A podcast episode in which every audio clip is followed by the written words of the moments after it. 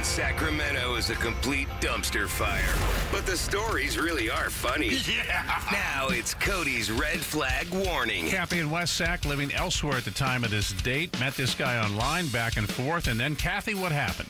he said, Hey, you know, are you free Friday? Do you want to go out for dinner? And I was like, Sure. How does Scott Seafood sound? I was living in Alameda. He was living in Concord. And I was like, That's great. So I figured he was going to pick me up because it was right there.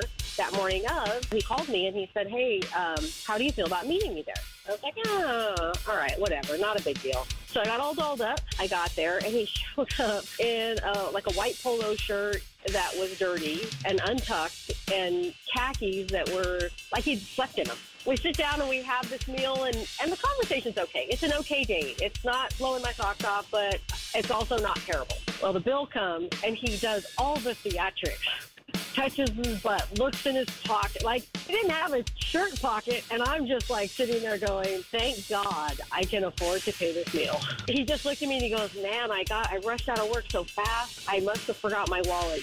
I hate to do this to you, but if you'll buy dinner, I'll totally pay back. Like, I'm so sorry. Kathy, do you really think he forgot his wallet? Okay, well, maybe. Until we got outside, he reached down to hold my hand, and I'm thinking, okay, he really feels bad. And he turns and pulls me into him, and we're, we're like nose to nose. And I think he's going to kiss me. And he goes, "Do you happen to have a few bucks I could get my car out of the garage?" And I was like, "Dude, I'm so done.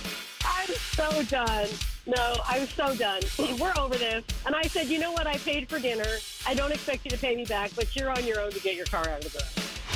Did you ever hear from him again? Oh, oh no. So the guy got a free meal out of the deal. I don't know how he ever got his car out or if he did or didn't. I think we originally did this. thought he was pretty blown away, and as she usually says, not the worst I've ever heard, but on this one, close. So he got five flags. Pat, Tom, and Cody. 105.1. KNCI.